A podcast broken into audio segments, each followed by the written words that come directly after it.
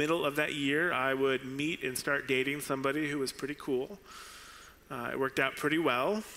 We'll be celebrating our 10 year first date on Cinco de Mayo. Uh, it's the only way we can remember what day that was. Uh, 2014, at the end of the year, I also moved to Portland, uh, which was a kind of big move for me. It was the first time I had moved to another city for a reason other than school. I went there for work.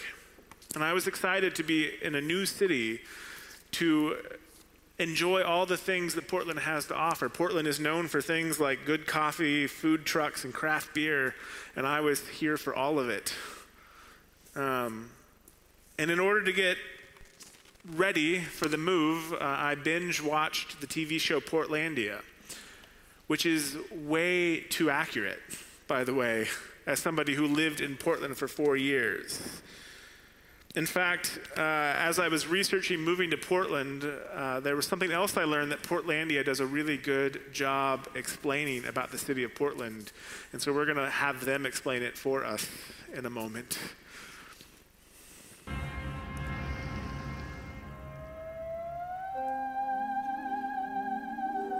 Mr. Mayor, is everything okay? You, uh, you, you said it was urgent. It's very urgent. Uh, sorry, my, my crystal reading skills are just a little rusty. Oh, what? You mean my earwax sculptors? No. That's not it. It's this. Did you see this? It's common knowledge. Portland is very white. Yes, but least diverse? Least? I don't want to be the least at anything. You know, I actually think that's a great idea. I think it's a good time to do some soul searching, to ask ourselves those tough questions. Tough. Well, the only tough questions I want to ask is why that journalist is printing these lies. I have many people of color working here at City Hall. Many people of color. That's great. Yes. Sam, get in here. Yes, sir. Sam, are you white? I am. Oh, Damn it.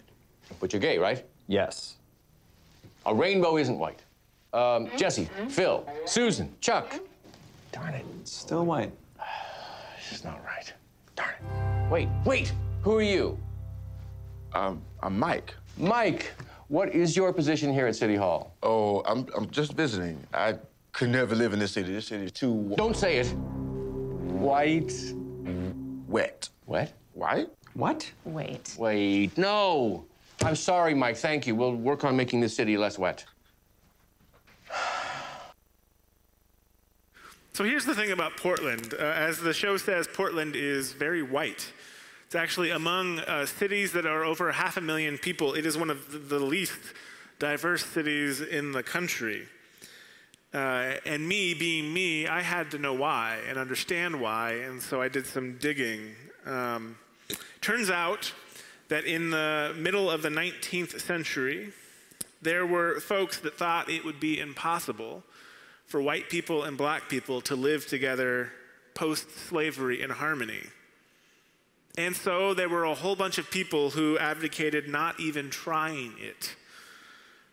Uh, instead, they advocated these plans where the races would be separated.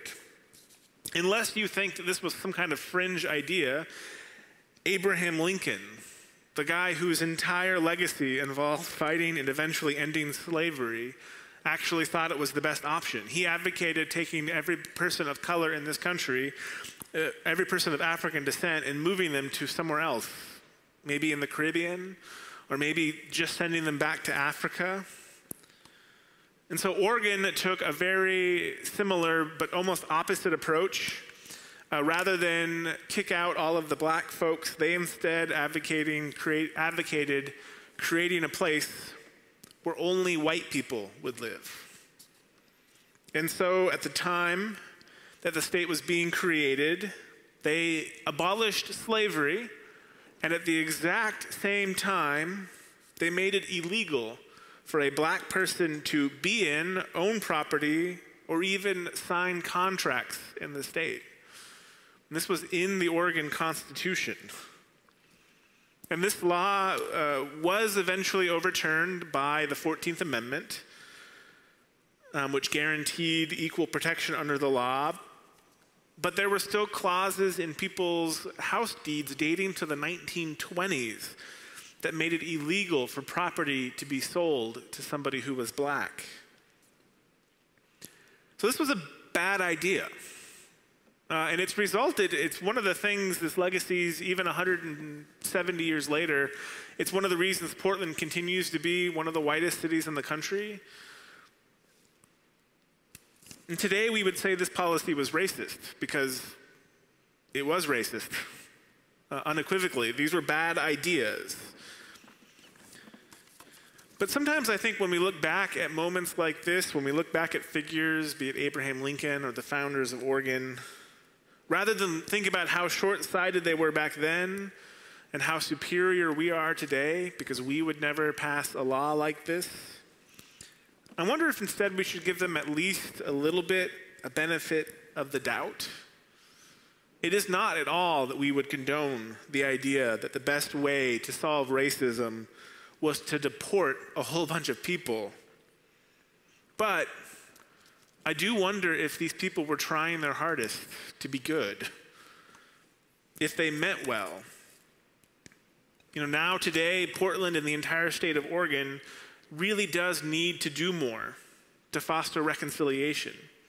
They need to own up to their history, as this video makes clear, because they should know better now. And when we lived in Portland, there were people doing this work, trying to get the city to look back at the past and say, hey, we need to not do that again. We need to change this situation for folks. But one of the reasons why I think we should condone the actions of those people, but maybe be careful about how we attack the individuals themselves, is because there's a chance that we hold views that are also not good that in some time, maybe decades from now, folks are going to look back at us and say things like, I can't believe they thought that.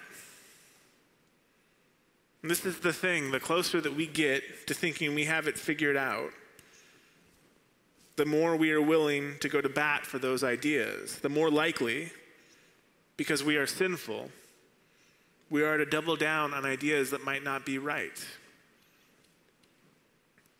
Because we, like all people, try to love. We try to do God's will, and sometimes we get it wrong. As the saying goes, the road to hell is paved in good intentions. So today we're going to jump back on the kingdom train.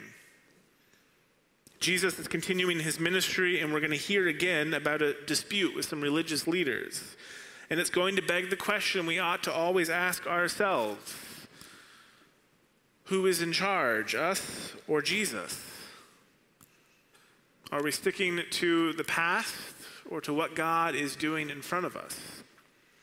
So, with that, let's listen to our scripture from Mark chapter 2.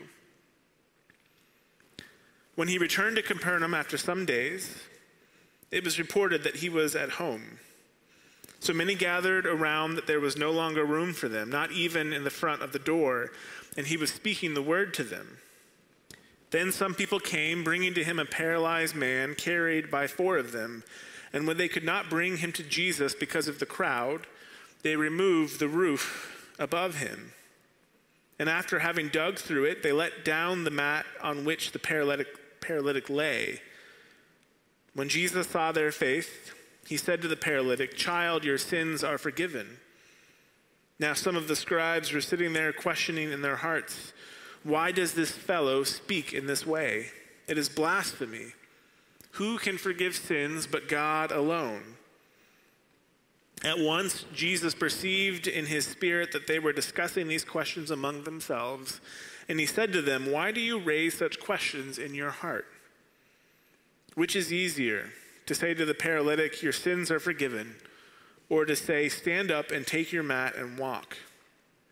But so that you may know that the Son of Man has authority on earth to forgive sins, he said to the paralytic, I say to you, stand up, take your mat, and go to your home. And he stood up and immediately took the mat and went out before all of them, so that they were all amazed and glorified God, saying, We have never seen anything like this. And Jesus went out again beside the sea, and the whole crowd gathered around him, and he taught them. As he was walking along, he saw Levi, son of Alphaeus, sitting at the tax collection station, And he said to him, Follow me. And he got up and followed him. And as he sat at dinner in Levi's house, many tax collectors and sinners were also sitting with Jesus and his disciples, for there were many who followed him. When the scribes of the Pharisees saw that he was eating with sinners and tax collectors, they said to his disciples, Why does he eat with tax collectors and sinners? When Jesus heard this, he said to them, Those who are well have no need of a physician, but those who are sick. I have not come to call the righteous, but sinners. May God bless this reading.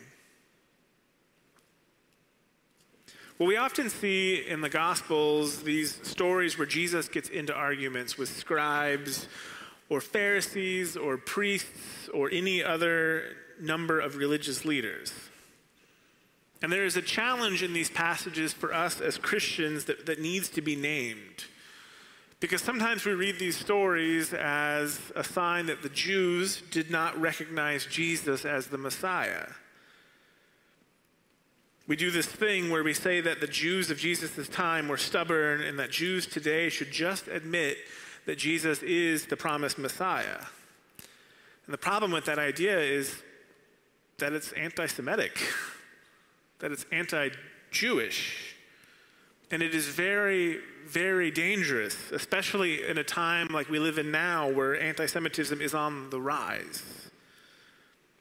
It's important for us to say that while we proclaim Jesus as Messiah, that that doesn't make folks who don't wrong.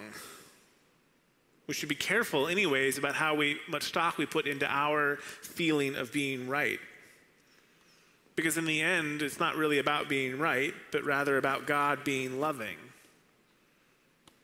And I actually think there's something in this passage for us to learn along these lines. You see, there are religious leaders in just about every community. There are folks who try to help the community remember the good works of God. And for Jews, the good works include things like the covenant made with Abraham. The good works include things like the exodus from Egypt, like God's presence with the people during the exile and the eventual return. For the Jewish people, God has shown up and it is the religious leaders, the scribes, the Pharisees, the priests, who are called to remind the people of God's faithfulness.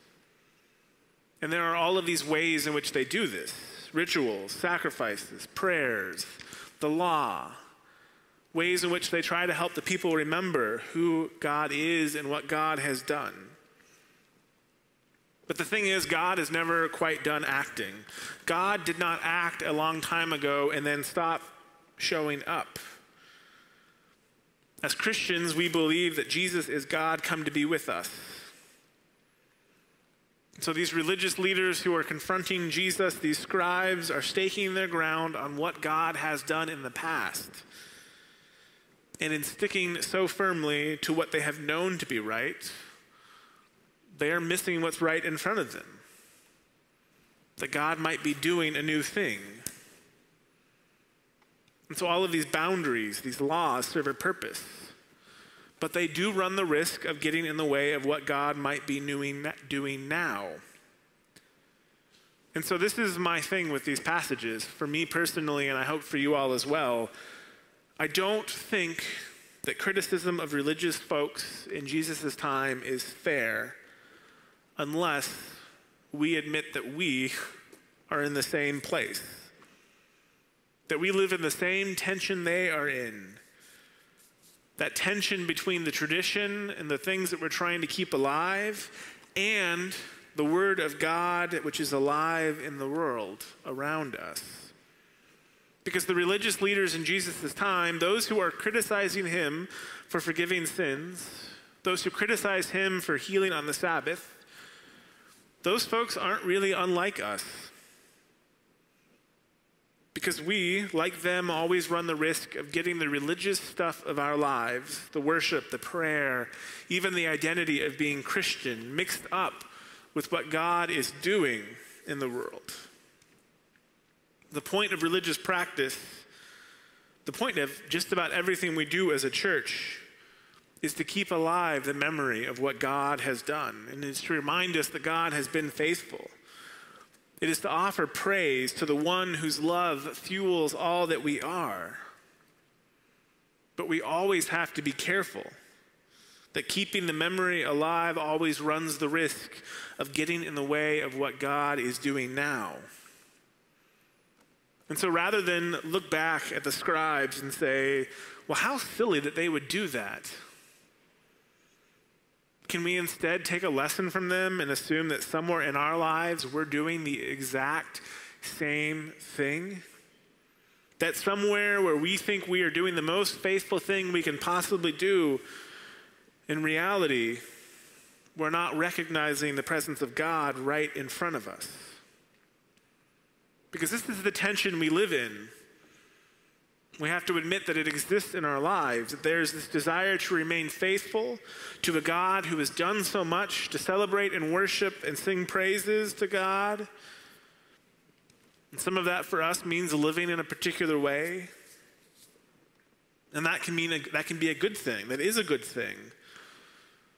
But the closer you stick to that, the more you run the risk of not seeing what God is doing in the present.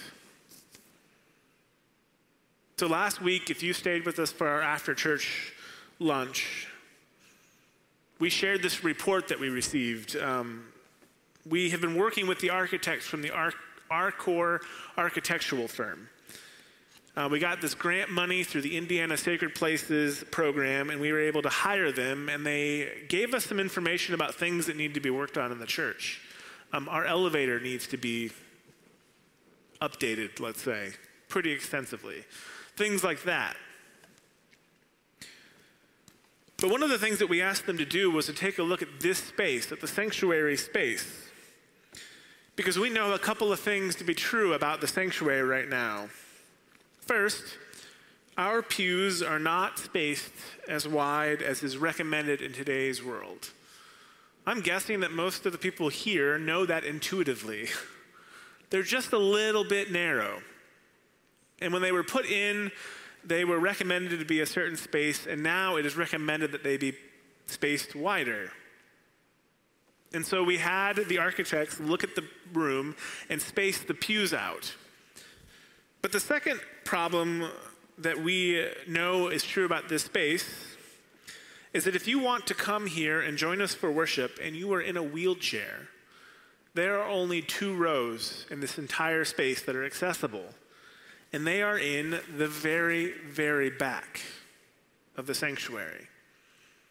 If we were to put this space in today, ADA code would not allow us to do that. It is expected that wheelchair accessible seating will be available throughout the space. And so we asked them, uh, can you respace the pews and can you find a way to, you know, make our space more welcoming to folks who come in and happen to be in wheelchairs?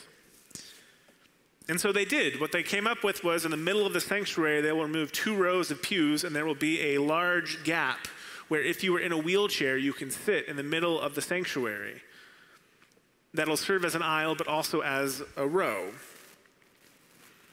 And I'm so glad we had the architects do this because I couldn't in a million years have come up with that plan, but they did a beautiful job. You can see the drawings on the screen, it looks really nice. Of course, all of this is not going to happen tomorrow. We don't have the money quite yet, although we are working on grant money to help make it possible. Uh, all of this requires that we move pews. And you know what moving pews means, right? Everybody is okay with moving pews as long as it is not their pew. And so uh, we had this original meeting with the architects where they came in and they showed us the plans for the moving of the pews. And Rob Galbraith, who is our current board chair uh, and is himself an architect, uh, looked at the plans and he started counting and he got to first, the first few pews in and said, Well, that, that's where Louise sits. And then he counted a few more pews behind that because him and Carol always sit behind Louise. Hey, he blurted out, that's our pew. Our plans remove the Galbraith pews. Now, he was joking. I know he was joking because I asked to make sure. You're not really upset we're getting rid of your pew, right? Rob has been very, very supportive of this work and helping the architects, uh, working with the architects to help figure out how to reuse our space. But this does kind of illustrate this point. There is always the way it has been, the tradition, the stuff we want to pass on to folks. And then there is the work of God right in front of us. And I know Rob would agree, trying to be a church that welcomes folks, whether they're in a wheelchair or not, is absolutely the work of God right in front of us. As I said, we're not rearranging the pews next week. It costs money, and while we're working to make it happen, it's still a ways off. But I think this is an example of trying to navigate this space between staying faithful to what was while staying open to what will come. And this is the thing, we are going to get this wrong sometimes. Every church, every person, every individual, every community makes decisions that they think are the best possible decisions. And they realize years down the road, or their ancestors realize that, hey, that was a dumb idea. Why'd you do that? This is the thing. I don't think the folks who wrote the Oregon Constitution honestly thought that they were doing something to hurt the situation. We know now they were.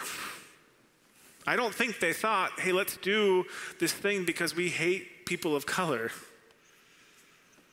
But they were doing something that hurt them. And I don't think that the folks who sat down on some building committee at FCC Lafayette 70 years ago were thinking, hey, let's make it difficult for folks with wheelchairs to sit in the sanctuary. I don't think that was their thinking. But we know now that we could be more welcoming. And I don't think the scribes in Jesus' time were thinking, how can we prevent God from doing good work in this young man's life? The scribes in that story are just trying their best, just like we're trying our best. So I wonder in 50 years or 100 years or 2,000 years, who will look back on us and think, can you believe they did that? Can you believe they thought that? We all live between these two worlds, between the traditions we inherit and try to pass on, and the work of God that is actively going on in our world now. And the best we can do is remain open to what God is doing. So, how are we staying open to what God is doing? How are we being aware of it? Because the story of the Gospels is of a God who is living, acting on behalf of the folks in the world. And it's up to us to allow the presence to affect and change who we are, to allow what God is doing to be what guides us. Let us pray. Oh, holy and gracious God, we give you thanks for this morning and pray that you might continue to open our hearts, that you might in all things bring to us a sense of your good work in this world around us. We pray today, O holy God, that you might empower us and embolden us and give us the courage to be your people in this time and place. We pray this in your holy name. Amen.